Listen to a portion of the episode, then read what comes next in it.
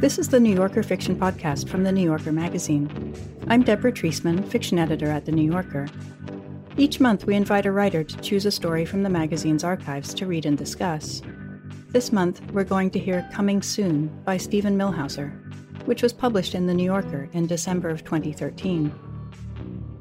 As Levinson stepped onto his front walk, he noticed with surprise that Mazowski's house across the street had grown larger it stretched out on both sides, almost to the property lines. When he turned right and set off for town, he saw that the house of his neighbors, the Sandlers, was stucco instead of white shingle. It all must have happened while he was away. The story was chosen by Chang-rae Lee, whose sixth novel, My Year Abroad, will be published in February. Hi, Chang-rae. Hi, Deborah. Thank you for doing this again. It's been a while, but uh, it's my pleasure. the last time you were on the podcast, you chose a story by Don DeLillo, and this time Steven Millhauser. And I feel as though both of those writers, it's not that they're similar in style, but they both tend to have a sort of conceptual nugget that they build the fiction around. I wonder if you agree with that and if that's something that attracts you in fiction. Uh, yeah, absolutely. Uh, and particularly with Steven Millhauser, you know, maybe because he's written so many short stories and and conceptually, I think short stories, um, not that novels don't do this, but that, you know, a short story, because of its necessity for compression, uh, for a certain kind of, you know, angled engagement, a certain conception of either in language or in form or in theme, uh, usually, you know, a marriage of all those things, it's advantaged by uh, the form of the short story. So, and with Millhauser particularly, his stories to me uh, have a certain kind of quiet acceleration to them, uh, which which I really love in fiction. Um, in, in certain fun ways, it reminds me of certain stories of Raymond Carver's, uh, although they're quite different. Mm-hmm. But Steven Millhauser's stories always have this, I think, wonderful bonding between character, language, and setting, uh, which all stories should have. But with the Millhauser stories, they're quite exquisite, and, and I love the compaction of them. Yeah. So this one has one character, one setting, and certainly has a velocity to it. Do you think it's characteristic of what Millhauser does? Yeah, well, it's it doesn't feel uh, immediately fast, right? I mean, he, what's what's great about uh, this story coming soon is that it really takes its time with with so many wonderful, meaningful, uh, and memorable details. Right, it, the first the first half of the story is really setting up the landscape, but the sense of it is that, of course, we need all these details to feel that we understand the context of it. And this is something I think a Millhauser specialty, which is uh, his interest in place, and particularly a certain kind of town. And here it's all about the creatureliness of this place the shops, the, the houses, the streets, and of course, all the work going on, all the uh, edifice making. And, and that's something I think that uh, Millhauser has been interested in throughout his career, and literally architecture. But of course, that architecture begins to meld over into into how you know he builds his story into into perception. Yeah, it's he he's building the architecture of this story. Well, the story is about construction. Yeah. So, I think we should probably just hear it, um, and then we can talk some more. So now here's Chang-rae Lee reading "Coming Soon" by Steven Millhauser. Coming soon. One Saturday afternoon in summer, Levinson, self-proclaimed refugee from the big city, sat at his favorite sidewalk cafe on Main Street, sipping an iced cappuccino and admiring the view. He felt, without vanity, the satisfaction of a man who knows he has made the right choice. This was no boring backwater, as his friend had warned. No cute little village with one white steeple and two red gas pumps, but a lively, thriving town. Women in smart dresses and broad brimmed straw hats sashayed past within reach of his arm. Over the cafe railing, he watched husbands in baseball caps pushing baby carriages with one hand and leading dogs with the other. while wives in oversized sunglasses gripped the handles of bright colored shopping bags stuffed with blouses and bargain jeans. There were aging bikers with black head wraps and tattooed forearms, Japanese tourists in flowered shirts taking pictures with iPhones, swaggering teenage boys in sleeveless tees and low slung cargo shorts, a stern Hasid in a long black coat and a black high crowned hat, laughing girls with swinging hair and tight short shorts and platform wedge sandals. Even the shops and buildings seemed to be moving, breathing, changing shape as he watched. Across the street, two men behind a strip of yellow caution tape were lifting a plate glass window into the renovated front wall of Manjardi's restaurant. Farther down, on a stretch of sidewalk cordoned off by a wooden partition, workers in hard hats were smashing crowbars into the brick facade of the Vander Hayden Hotel. And still farther away, where the stores and restaurants ended, and the center of town gave way to muffler shops and motels, a tall red crane swung an I beam slowly across the sky in the direction of a new three level parking garage on the site of a torn down strip mall. Levinson had moved here nearly a year ago when the consulting firm he worked for opened an upstate branch. He'd never regretted it. The city was a lost cause. What with the jammed up traffic, the filthy subways, the decaying neighborhoods and crumbling buildings. The future lay in towns, in small, well managed towns. He'd put a down payment on a shady house on a quiet street of overarching maples, but he hadn't kissed the city goodbye in order to sit back with his hands on his belly and live a soft life. He still worked as hard as ever, often staying at the office till six or seven. On weekends, he mowed his lawn, caulked his windows, cleaned his gutters, shoveled the drive. He was seeing two women, dinner and a movie, no more, while waiting for the right one to come along. He had a decent social life. The neighbors were friendly. He was 42 years old. On weekends and evenings, Whenever he was free, Levinson liked nothing better than to explore the streets of his town. Main Street was always alive, but that wasn't the only part of town with an energy you could feel. On residential streets, houses displayed new roofs, renovated porches, bigger windows, fancier doors. In outlying neighborhoods, empty tracts of land blossomed with medical buildings, supermarkets, family restaurants. During early visits to the town, He'd seen a field of bramble bushes with a sluggish stream change into a flourishing shopping plaza, where stores shaded by awnings faced a parking lot studded with tree islands and flower beds. And shortly after his move, he'd watched, day after day, as a stretch of woods at the west end of town was cut down and transformed into a community of stone and shingle houses on smooth streets lined with purple leaved Norway maples. You could always find something new in this town, something you weren't expecting. His city friends, skeptics and mockers all, could say what they liked about the small town doldrums, the backwater blues, but that didn't prevent them from coming up for the weekend, and even they seemed surprised at the vitality of the place, with its summer crowds, its merry-go-round in the park, its thronged farmers' market, and, wherever you looked, on curbsides and street corners, in vacant lots and fenced off fields, men and machines at work, front end loaders lifting dirt into dump trucks, excavators digging their toothed buckets into the earth, truck mounted cranes unfolding, rising, stretching higher and higher into the sky. After paying at the cash register and dropping a couple quarters into the tip jar, Levinson set off on his post cappuccino Main Street stroll though by now he knew the eight block stretch of downtown as well as his own backyard. He was always coming upon things that took him by surprise. In the Chinese takeout, the tables were pushed to one corner, and a man with a power drill was boring into a wall. A sign in the window announced the opening of a new Vietnamese restaurant. From a platform on the scaffolding that rose along the facade of a nearby building, Men in hard hats were adding scroll shaped support brackets to an apartment balcony. A new Asian bistro, which had taken the place of an Indian restaurant, now had a snazzy terrace reached by a flight of granite steps. Two men on ladders were installing a dark green awning.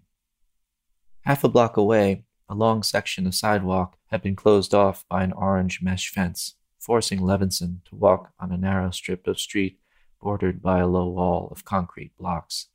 Behind the mesh fence, he saw a bucket truck, a few men in lime green vests and white hard hats, piles of bricks and lumber, a man in a t shirt and safety goggles standing on the platform of a scissor lift, and an orange safety cone with a small American flag stuck in the hole at the top. Another block, Levinson turned left onto West Broad and walked over to one of his favorite spots, a fenced off construction site on the corner of Maplewood. Here, the foundation was dug for an apartment building with ground floor retail spaces, on land formerly occupied by the parking lot of a small department store. Through an open door in the wooden fence, Levinson looked down at the reddish earth, at the blue cab and silver drum of a concrete mixer, piles of mint green plastic sewer pipes. He watched with pleasure as a yellow backhoe lifted a jawful of earth and debris into the bed of a high piled dump truck, which immediately started up a dirt slope that led to the street. One thing Levinson liked about his adopted town was the way you could follow its daily evolution, chart its changes, pay close attention to every detail, without feeling, as you did in the city, that your head was about to crack open. Sleepy villages held no charm for him. His interest had quickened when the real estate agent told him about high tech businesses coming to town, bidding wars being waged for prime locations, fancy condos on the way. The housing market was on the upswing. Lately, he'd been noticing even more activity than usual as shops and restaurants changed hands, apartment complexes sprang up, old buildings came crashing down. Fields of shrub and weed clumps sent up clouds of brown dirt under the blades of dozers. As Levinson crossed Main and headed back towards his neighborhood, he felt the familiar sensation of downtown trickling away in two blocks of bars and restaurants, and then, as if suddenly, you found yourself in a world of tree lined streets and two story houses with shutters and front porches. For a moment, it seemed that he'd come to another, quieter town. The impression quickly gave way to a sharper sense of things. A man stood on a ladder, slapping paint onto the side of a house. Workmen on a roof were laying the rafters of a new dormer. And, in yard after yard, people were planting bushes, trimming trees, scraping paint from window frames, rushing to open doors as deliverymen carried couches, refrigerators, and dining room tables along front walks and up steps. When Levinson reached his block, he waved to old Mrs. Breyer, sitting on her wicker settee on the broad front porch. Nice work, he said, pointing to the recently replaced porch ceiling with its glistening walnut stain and the newly painted posts. She relaxed into one of her wide, girlish smiles, keeping her teeth covered by her lips. Levinson passed a freshly laid driveway that still gave off a smell of tar, stopped to examine a red flagstone walk that only a week ago had been squares of concrete and, stepping aside to let a neighbor girl in a brilliant pink helmet ride past on her training bike, he climbed his steps and sank into one of the two cushioned chairs beside his round iron table. In the warm shade, Levinson half closed his eyes. Tomorrow, Sunday, he was flying down to Miami for two weeks to stay with his sister and nephews and visit his mother in assisted living. It would be good to see the family, good get away for a while. When you liked a place, you liked leaving it so that you could look forward to coming back. It was his town now, his home. Sometimes he wished he'd taken up another line of work, like civil engineering or town planning. He enjoyed thinking about large spaces, about putting things in them, arranging them in significant relations. Levinson felt the muscles of his neck relaxing. As he drifted toward sleep, he was aware of the sounds of his neighborhood the clatter of skateboard wheels, the zizroom zizroom of a chainsaw, the dull rumble of a closing garage door, a burst of laughter, and always the chorus of hand mowers and riding mowers, of hedge trimmers and pressure washers, of electric edgers and power pruners, and, beneath or above them all, like the beat at the hidden heart of things, the ring of hammers through the summer air. When he opened his eyes, he was surprised to find that he was no longer sitting in the shade of his front porch. For some reason, He was lying in a bed, in a room with a dark bureau slashed by a stripe of sun. As he stared at the bureau, it seemed to him that it was becoming more familiar, as if at any moment he might discover why it was there. Ah, he was in his bedroom. The sun was shining between the shade and the window frame. How had it happened? Levinson tried to remember.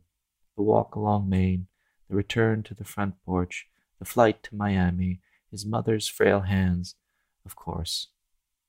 He'd returned from Miami and hurled himself into a frantic week of work, staying late at the office and collapsing into bed immediately after dinner. Now it was Saturday. He slept later than usual. It was time for his morning routine breakfast, the lawn, the calls to his sister, his mother, and his brother Murray in San Diego, the cleanup of the garage, before the walk into town for his bagel and iced cappuccino. Then dinner with a few friends at eight. As Levinson stepped onto his front walk, he noticed with surprise that the Mazowski's house across the street had grown larger. It stretched out on both sides, almost to the property lines. When he turned right and set off for town, he saw that the house of his neighbors, the Sandlers, was stucco instead of white shingle. It all must have happened while he was away. Walking along, he was struck by other changes. The Jorgensen house had a second porch above the first. In front of What's His Name's place, a tall hedge with a latticed entrance gate had replaced a row of forsythia bushes. And as Levinson gave a wave to Mrs. Breyer, sitting on her porch, he saw high overhead a third story with an octagonal tower at one end. On block after block, the houses were escaping their old forms, turning into something new. He passed a half finished side porch propped up on brick piers. Men in hard hats were pacing the blond floorboards. A nearby house had big bay windows and an attached garage that Levinson didn't recall seeing before. On one corner, the sidewalk was closed to pedestrians. Beyond a portable chain link fence, a small white house with a red roof stood entirely enclosed by the studs, beams, and rafters of a much larger house which was being constructed around it. Levinson tried to imagine what would happen to the original house. Would it remain inside, a house within a house? But his attention was distracted by the neighboring house, a new two and a half story mansion faced in stone, with a roof garden where a couple sat dining in the shade of an arbor. Forcing himself to lower his eyes, because there was only so much you could take in before exhaustion struck you down, Levinson stared at the familiar sidewalk as he climbed the steep street leading to Main. When he reached the corner, he looked up and stopped in bewilderment. A five story department store with immense display windows rose before him. It stood in the place once occupied by Jimmy's News Corner, Antique Choices, and the Main Street Marketplace. Next to the new building was a deep courtyard crowded with tables where people sat drinking dark beer. A sign said, Grand Opening. Everywhere Levinson looked, he saw new shops, new buildings, an ad agency, a Moroccan restaurant, a hair boutique, a gelato parlor. There was even a roofed arcade with a row of shops stretching back on each side. The old savings bank was still there, with its high front steps and its fluted columns, but it stood two stories taller and was connected to a new building by a walkway enclosed in glass, in a space occupied weeks earlier by a men's clothing store and a wine shop. And though City Hall still stood across from the bank, one wall was covered by scaffolding, and the front steps were concealed behind a plywood fence through which he could hear sounds of drilling and smashing. As Levinson made his way toward his iced cappuccino, he did his best to take it all in. The Vietnamese restaurant, which three weeks ago had replaced the Chinese takeout, was now a shop specializing in fancy chocolates. The old Vanderhayden Hotel looked like a Renaissance palazzo. The nail salon was a Swedish furniture store. And Levinson's Sidewalk Cafe, his Saturday retreat, with its iron railing and fringed umbrellas, the place he had longed for in Miami, was now Louise's dress shop, with racks of sale dresses and silk scarves standing outside, under an awning. Scarcely had he registered his disappointment when he noticed a new sidewalk cafe a few stores down, where dark red fabric stretched between iron posts. Soon he was sitting in the shade of a table umbrella, drinking an iced cappuccino and trying to get a grip on things.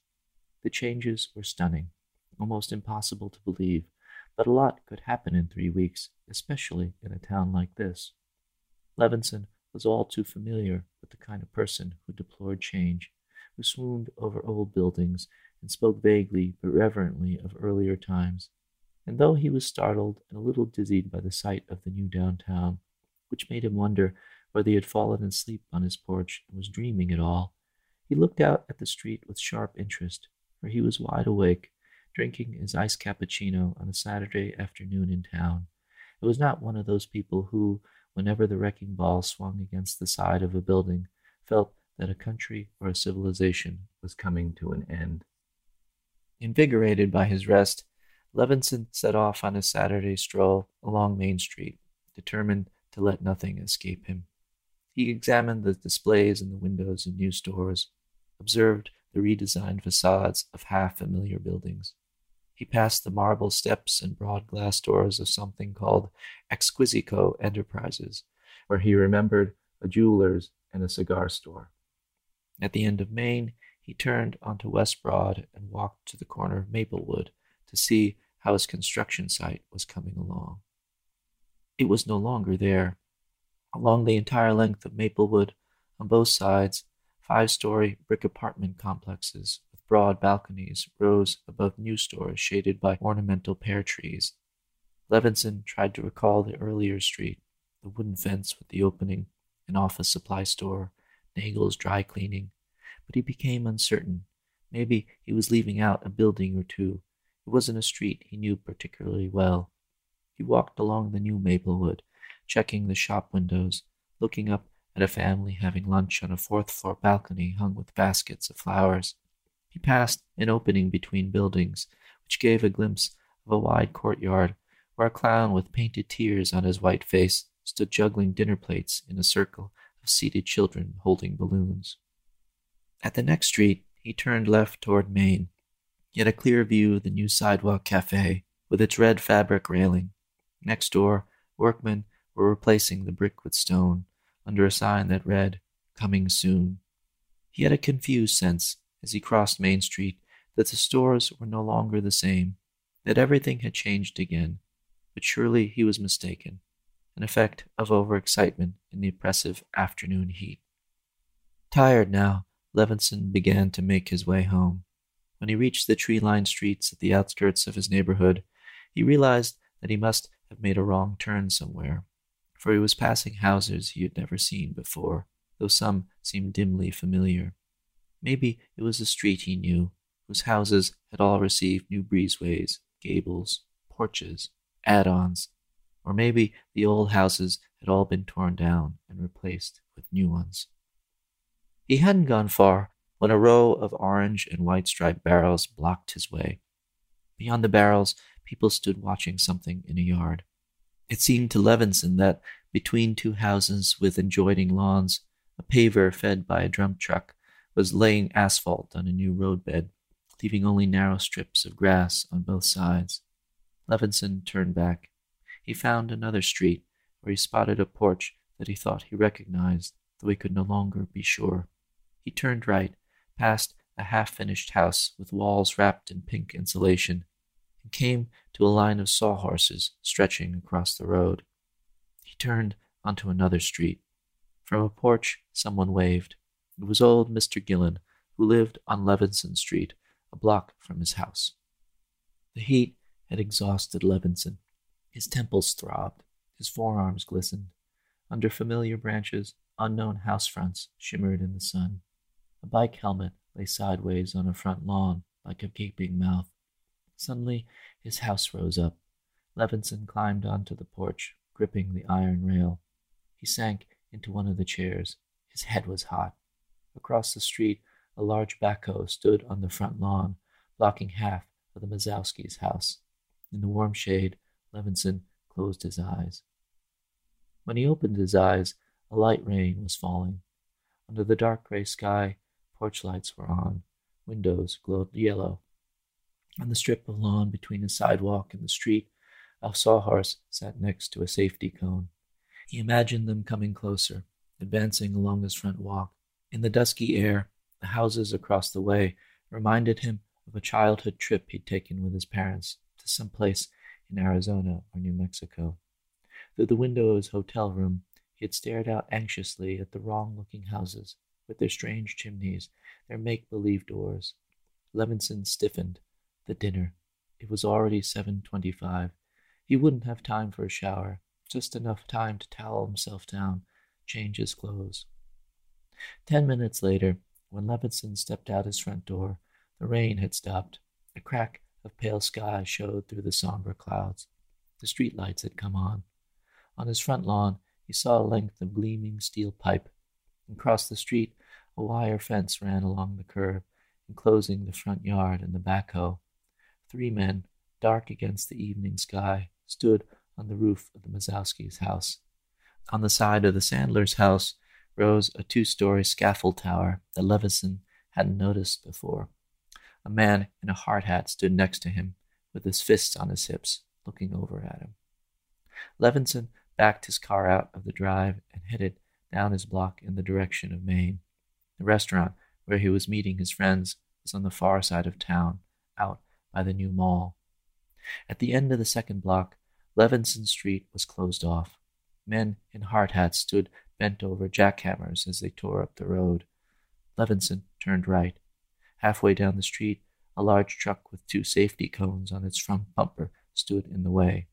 A man with an orange stripe across his jacket was waving him to the right, where a narrow lane ran between backyards. At the end of the lane, Levinson turned onto a street that felt unfamiliar, though it couldn't have been far from his house. The sun had dropped beneath the roof lines. Against the darkening sky, a crane was lowering something onto a roof. At the next corner, he turned again, but he was no longer certain whether he was heading toward Main or away from it. He passed a large house where a crowd of people were laughing on a wraparound porch. Someone raised a glass as if to him.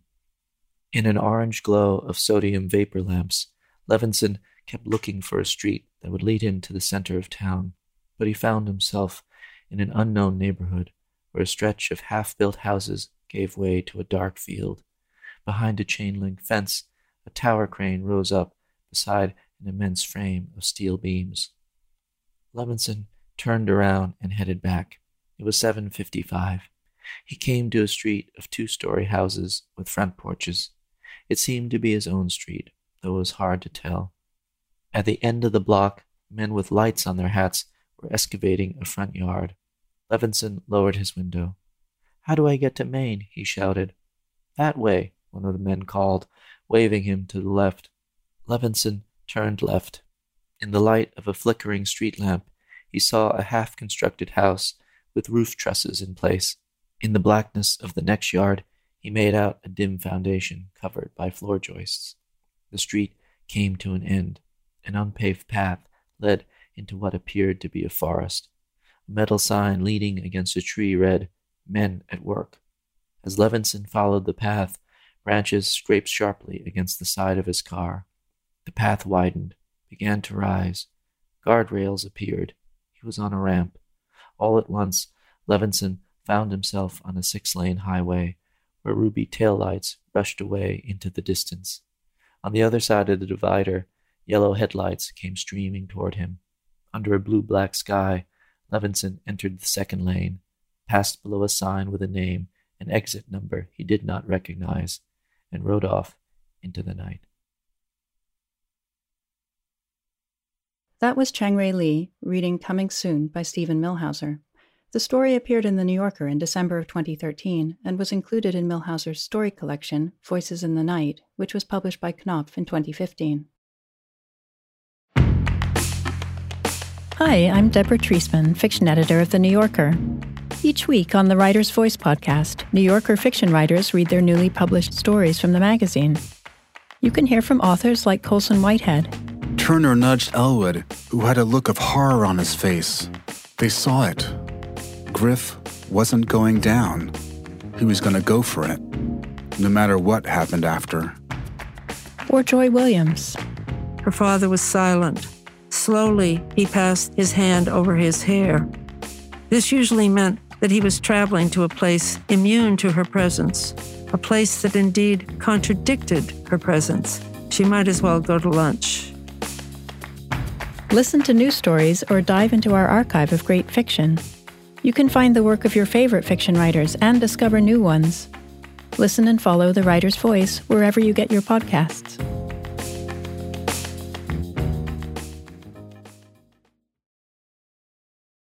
So, Chang on a on a general level, you were saying before we started taping that you were drawn to Steven Millhauser's stories at this time in our history and our our way of life. Do you think that this one speaks to you particularly right now because of pandemics and lockdowns and? Well, yeah, well, we've become during this period, of course, quite familiar with our surroundings. I think, in a way that we've never uh, been before, and I, and I think our surroundings, both internal and external. Obviously, you know what we're now being forced to be with, uh, which is just our internal spaces. You know, depending on your circumstance and and I guess one's means. Um, mm-hmm. uh, we're, I think, we're becoming much more intimate with everything that is around us that we have and that has us during these last, you know, nine or so months. At the same time, I, I'm also more aware of the outside because it's because I'm looking out the window all the time, thinking about what I want to do next when I can do it. Uh, and so I think um, I think there's a new appreciation of of the world and again, it's the world, of course, as a place in itself, but a reflection of you know what any particular person wants and needs, and, and yeah. you know that's different, of course, for all of us. Yeah, and maybe there's a sense too that when we emerge from from this, things will have changed, will be unrecognizable. Yeah, and maybe they've changed even if they haven't changed. we see them differently you know, the most obvious thing is everyone talks about how we'll look at restaurants differently. We'll look at a yeah. subway car differently. And even if they're the same thing. And I think that's part of what is happening here a little bit in Coming Soon. I mean, one of the wonderful things about any Millhauser story is that, you know, they're all sort of fables. They're all sort of fantasies they don't quite exist in our world, even though he describes the world as it is, I think, in great detail uh, and with great veracity. But one of the things I love so much about uh, his work is that it also exists on the, on the level of the fantastic. And that's that, you know, that feeling of mystery that you can sometimes get with great writing, where it feels absolutely real and authentic. And at the same time, you know, transcends the moment. And, and his landscape here transcends the moment. I mean, he describes a small town, a small, well managed town, and it's exactly that. And we all, I think we all know what that town is. We could probably actually name a few towns that, that you know, mm-hmm. that line up with, with this fictional one. Um, but of course, it, it would be boring if it were really that town. Yeah, you know, it's yeah. It, it, would be dull to read and continue to read the story. The, the story only works because the town becomes something else. It, it hits a different kind of register of yeah. color and, and tone.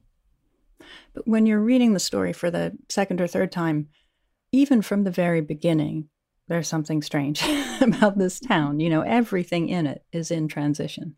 Everything's being torn down and replaced. And that's what draws Levinson there.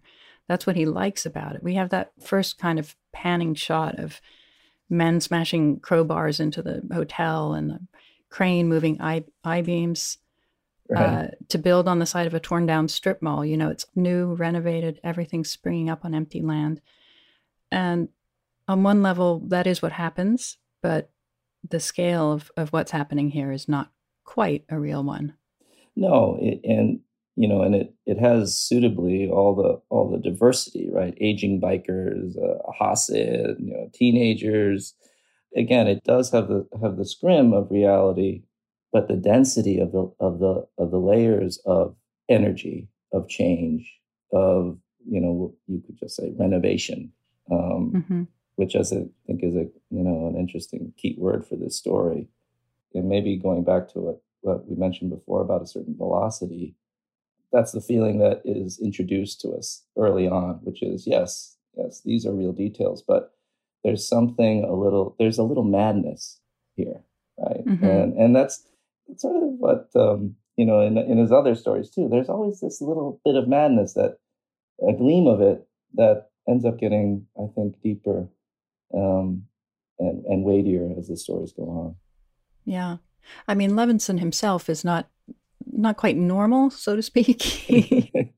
uh, as a character, you know, he's not a character that you know, uh, say in the in the hands of a different writer, where we know everything about him. Right? We really don't know a lot about him.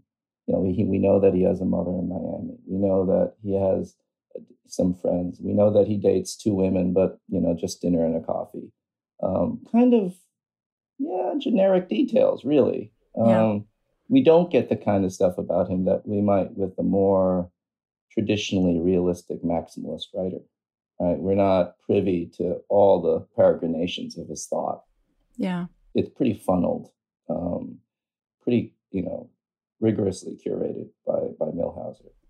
yeah. He's a character who uh, we find out very quickly, you know, wishes that he had been a civil engineer or urban planner, a town planner, which of course, you know, it, it makes us realize again how how careful the writer is here in saying, no, this character only belongs in this story. He doesn't really belong in the outside world. um, and that's what is something I do remind my students when when we, we talk about short fiction is because of the the scale of the story and the fact that you can't go everywhere. You know, you do very much have to convince the reader that this character belongs in this story and only this story. Um, and I think Millhauser is, uh, you know, he's a master at that but he has the, enough enough detail, I think, that we, we can believe that he's a real person, but not go so far as to think of that he has the idiosyncrasies of, of a different kind of character. Yeah. Well, we're told right away he's a refugee from the from the big city but also that what attracted him in this town is that big companies are moving there, that it's changing. Yes, you know? yes. It's very strange to move from, you know, presumably New York City to a small town because it's about to be overrun with urban renewal. Right. It, he's quite prideful, isn't he? I mean, he's he's someone who, you know, because he does mention his friends, you know, sort of poo-pooing the idea, uh, but yeah. then they're always up there visiting, right? And he's very mm-hmm. proud of uh, of, as you say, the, the accoutrements of, of prosperity and a certain kind of I don't know if it's gentrification, but it's it's certainly betterment, you know, yeah, civic betterment, expansion, and, renewal. Yeah, uh, so he has that kind of small town, hard won, you know, suburban American pride in his place, um, mm-hmm. and that's I think uh, pivotal for the story. He's, yeah. he's someone who really identifies with place and is a creature of that place. But he's also someone who likes to go to a construction site and watch the, the bulldozers move, which, you know, reminds me of my eight year old nephew. yes. This is his yeah. favorite place in town is watching a construction site. It gives him pleasure. I think the word comes up quite a few times in the story. Yeah. And a pleasure that I think we don't get to hear about in other aspects of his life very intentionally, I think. We don't hear about his pleasure of going out on these dates. We don't hear about any pleasure about visiting his mother. Uh, maybe that's not pleasurable. but we, yeah, well, but we really don't. He doesn't really have intimacy with any other person. He's he's in a sense in solitary confinement of his choosing. And you know that goes back to your original question about how things are in this pandemic period. And I think that's one of the things that that struck me about the story too is that we're all kind of in solitary confinement, presumably of our making, you know, in terms of at least what we can control. But he, but with Levinson, of course, it's it's writ a little larger because um, he feels, even though it's not him doing all this work and renovation, he seems to be kind of the officer of it, you know, at least in his mind. Self-appointed, yeah. It, it, it reflects upon him, to his thinking, well and so it's it's a way for him to touch the world and, and to be in a funny way human yeah at the same time he's such a contradiction because all he wants is to witness change and he's such a creature of habit. Mm. You know, Mm. he's got to have his iced cappuccino. He's got to walk down to Main Street. You Right, know? He's right. got to wave at the old lady on her porch.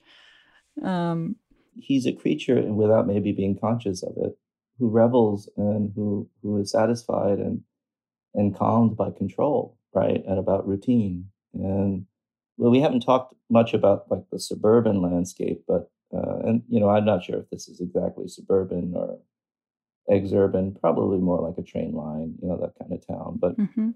um, but that's the dream of it, right? That town planning about where the town planning is not just about orderliness and cleanliness, but a certain orderliness and cleanliness to one's existence, to one's life and sense of self. You know, that that outside agency is is minimized. And I'll go back to that line that I mentioned from the start, well managed. You know, he doesn't want to live in a small town. He needs a well managed place. And Yeah. um, and that also is something that, that gives him a lot of sense of calm. He's a very rare person who cheers when when forests are cut down for a strip to make it build a department store or a mall. You know. Well, he's Um, he's he's totally bought into it, not aggressively, but it's just I think he finds his belonging in those kinds of vitalities, you know, civic vitalities, and I think that's what starts to happen in the story is that, and this is you know, of course, what what all writers do is that they present a certain situation that seems fine, um, that seems even natural and maybe faded. but then of course things start to turn. Yeah. So, at what point does the story stop being a realistic one to you? At what point do you do you get a signal that makes you think we're going to shift? you always know when someone takes a nap. That once they wake up from that nap something's going to be different. Um, and one of the things about the nap is that there's a mention of time. You know he's got like um, dinner with friends at eight and the story opens it's just a saturday. And, you know, he's gonna dinner but then but then of course everything changes presumably he goes to Miami and then he comes back and and then everything gets kind of messed up. And we as readers, I think, where we do a double take and think, oh, wait a minute. I guess this must be a different Saturday. But what's great about the story is that it doesn't say that. It just says it keeps it keeps repeating that, you know, uh, and especially later in the story uh, about the sort of clock ticking towards eight o'clock, right? Uh, we get a, Mhm. we get a notice uh, two thirds of the way in that it's like seven twenty five, and then Right. very right towards the end of the story that it's seven fifty five, presumably on the same day. But of course, it doesn't feel like the same day at all. It could be many many years later, and we can talk about that. Yeah. Let's talk about that. Is is this a, a Rip Van Winkle story? Is it? Has he woken up suddenly well into the future?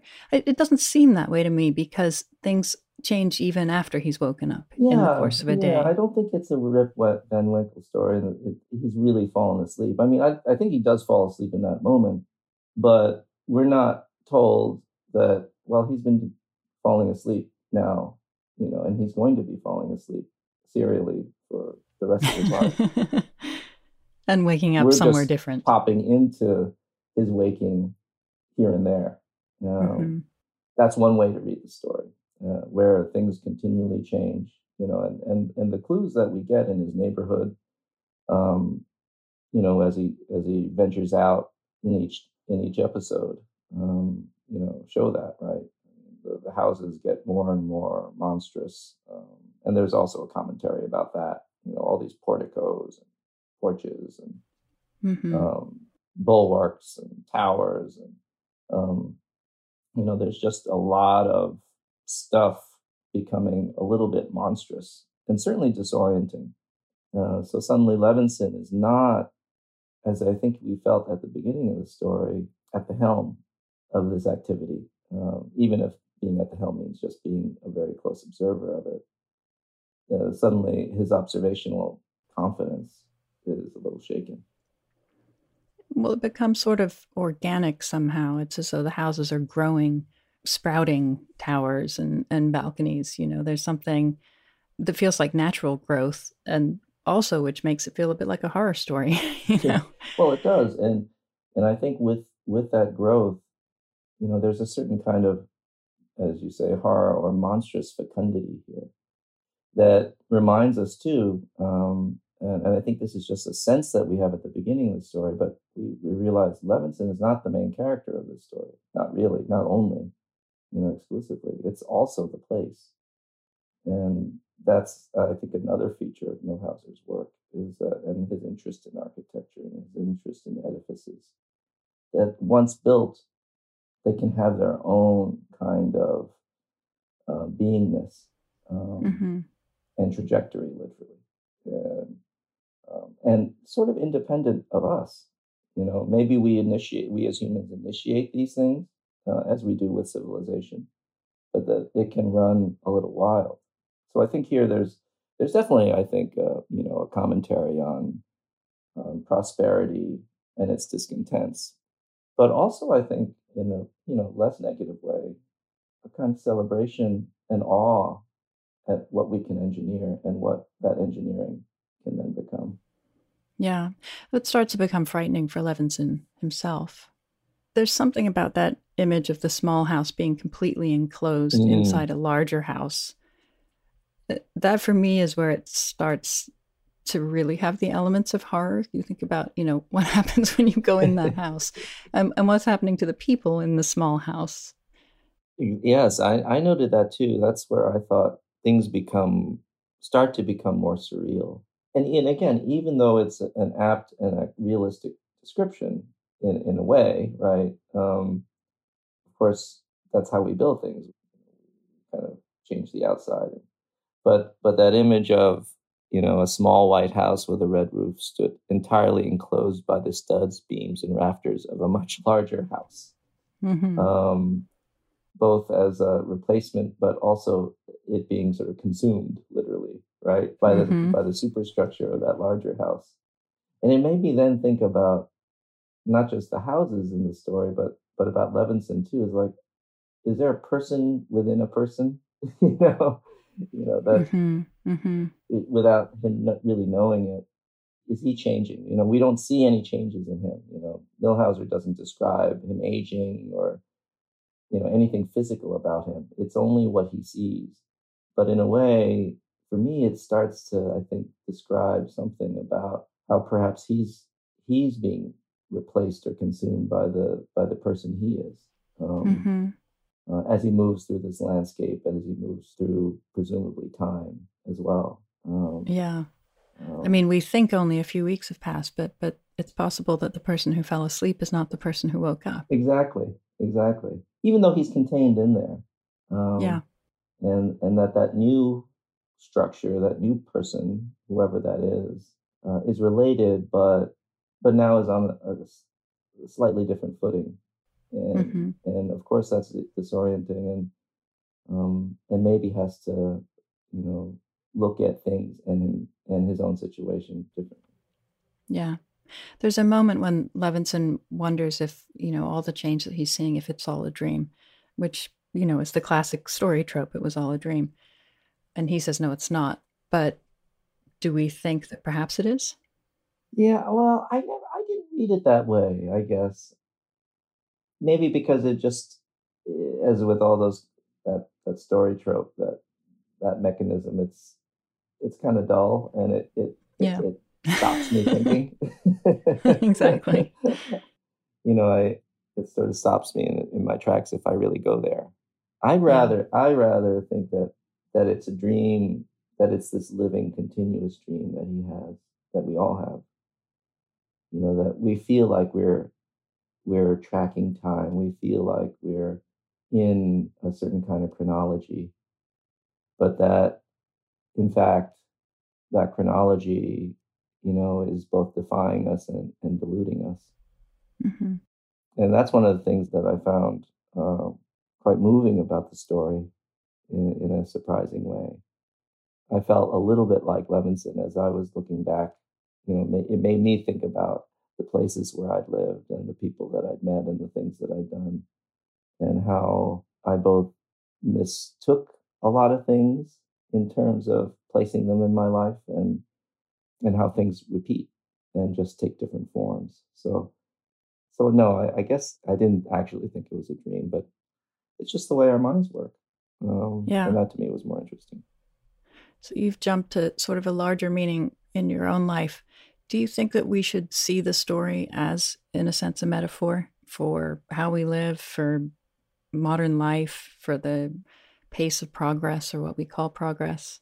Yeah, I think I think that Levinson um, has subscribed heart and soul and cell to you know a certain kind of notion of progress, and I think he identifies so closely with that.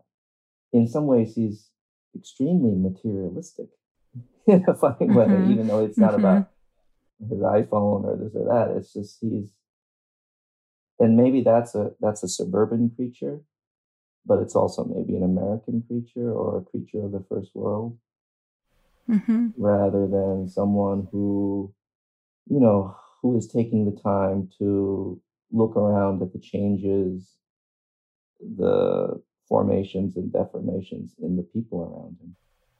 Mm-hmm. Um, and that and that I think is it's a, maybe that maybe that's the cautionary bit about this tale.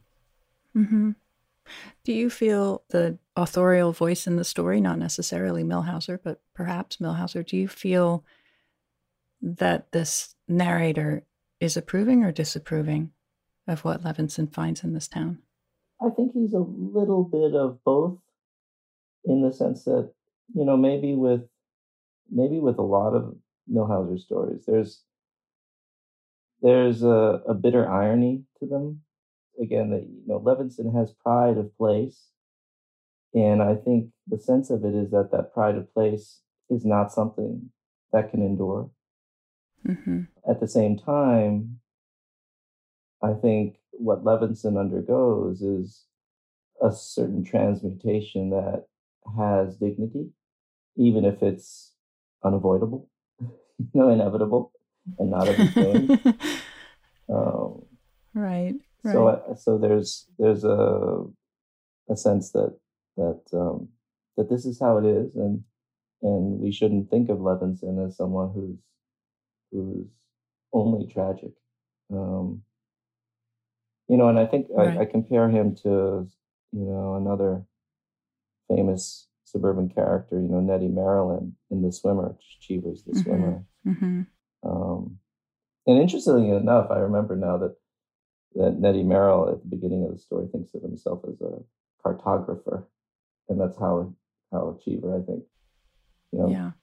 goes up and shows us like the, the layout of everything that's that that Neddy Merrill's going to do as he swims away his way across the county. But but I think with Neddy Merrill, you know, I, I think we're supposed to feel that he's a very tragic character that that he has no understanding of what's going on and that he sort of deserves it. Mhm. Um, He's just swimming through his life. Yeah. And and I think with Levinson that's not quite the case.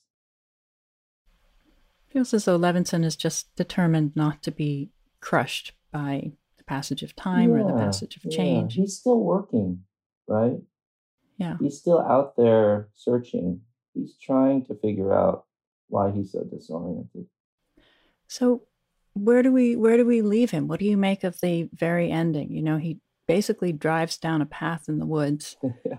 and emerges on a six lane highway. And uh, when you're writing a short story, you have the luxury of just leaving him on that highway. Right? do. But but I know where that, is he know, of going? A detail that I noted was there's a sign with with a name and exit number he did not recognize.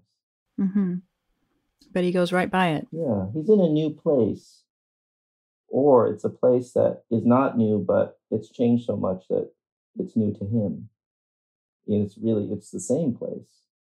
But I love the the last words, which are he rode off into the night, uh, Yeah. and rode off into the night. And I I thought that was wonderful that that it, it wasn't just that he was stuck there, you know, frantic and Yeah. and wounded maybe this is the huge difference between him and Neddy Merrill. You know, Neddy Merrill is banging on the door, confused.